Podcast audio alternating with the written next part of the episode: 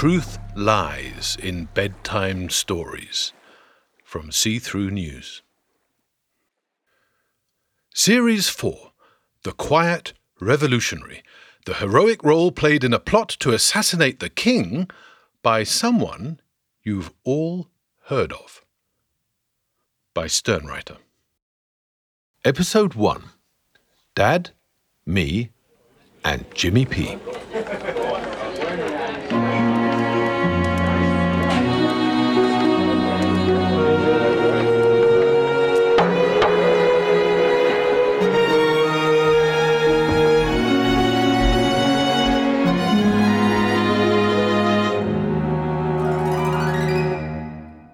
Prepare yourself for a story that embraces the 19th century internet, the guillotine, dodgy watchmakers, a blowgun, and Pitt the Younger.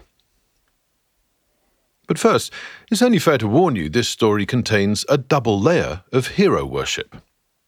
First, there's the hero worship my father had for the hero of this story, a man you've all heard of, probably, the man who, one way or another, dominated my father's working career spare time, and retirement.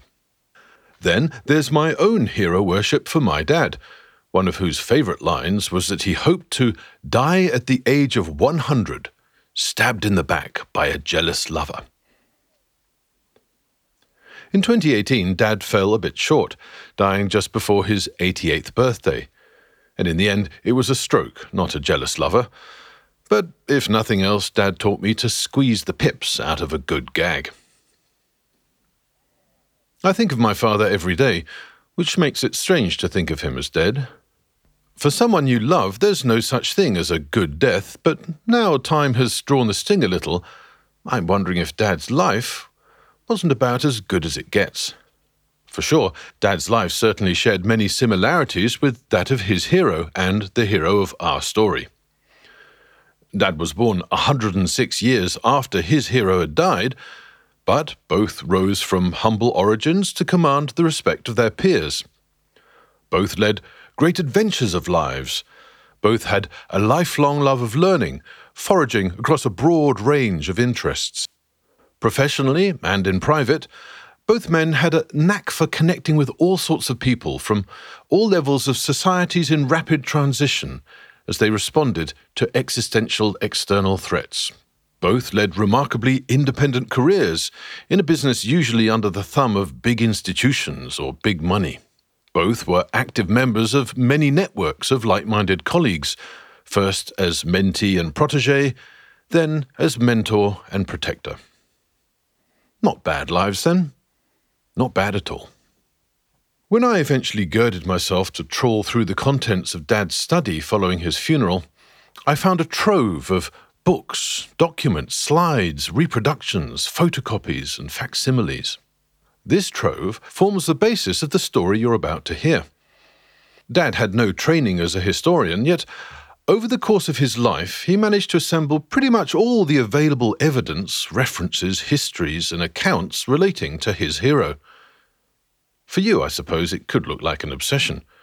For us growing up, of course, it was normal. In our family, the object of Dad's hero worship was an extra family member. Jimmy P, we called him, though that's not the name you'll all know him by. Now I say it, it does sound a bit strange. Sharing a dinner table with someone who's been dead for more than 250 years. But, as you're about to discover, there are many amazing and frankly unbelievable aspects to the life of my dad's hero. Strangest of all might be that despite his many achievements in an astonishing range of fields, the only reason we all know this Londoner's name today is thanks to a Frenchman who stumbled across his work decades after Dad's hero was buried. The work across which that Frenchman stumbled was a 65 page essay published in 1817. This pamphlet barely caused a ripple at the time, nor for the best part of a century thereafter. Yet you all know the author's name. Or rather, what was named after him. As I trawled through Dad's trove, I came to understand why my father felt such an affinity for this long dead fellow Londoner. Jimmy P shared the same timeless qualities I admire in my father, principally empathy, compassion, observation, and listening. The story I'm about to tell, though fictionalized, is based on all those historical documents about his hero I found in Dad's study. I'm just a storyteller, cribbing off his notes. Any authority I can claim is obscure and marginal. But Gerald Stern and his hero Jimmy P both loved the obscure and the marginal. Both were scientists, and I want to respect their respect for facts. You may be fine with just hearing a good yarn, but as I'll explain at the end, I'm quite picky about sifting fact from fiction. As the story unfolds, I'll try to be as clear as I can about which parts are gospel and which imagined.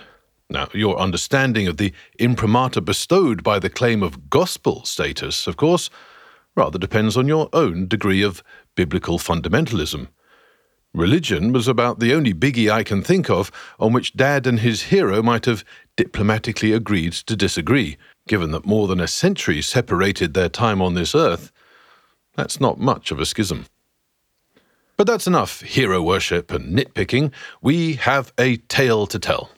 As advertised, you're about to hear the true story of the heroic role played by someone whose name you all know in a literally incredible plot to assassinate the king. All strapped in? Dim the lights. Close the door blow out the candles, and get ready for the story of the quiet revolutionary. In episode 2, The Cauldron, we reveal the identity of Jimmy P., the man whose name you all know. The series was written, narrated, and produced by Sternwriter. Audio production by Samuel Wain. The Truth Lies in Bedtime Stories is a See Through News production. See Through News is a not for profit social media network with the goal of speeding up carbon drawdown by helping the inactive become active. For more, visit seethroughnews.org. Thank you for listening.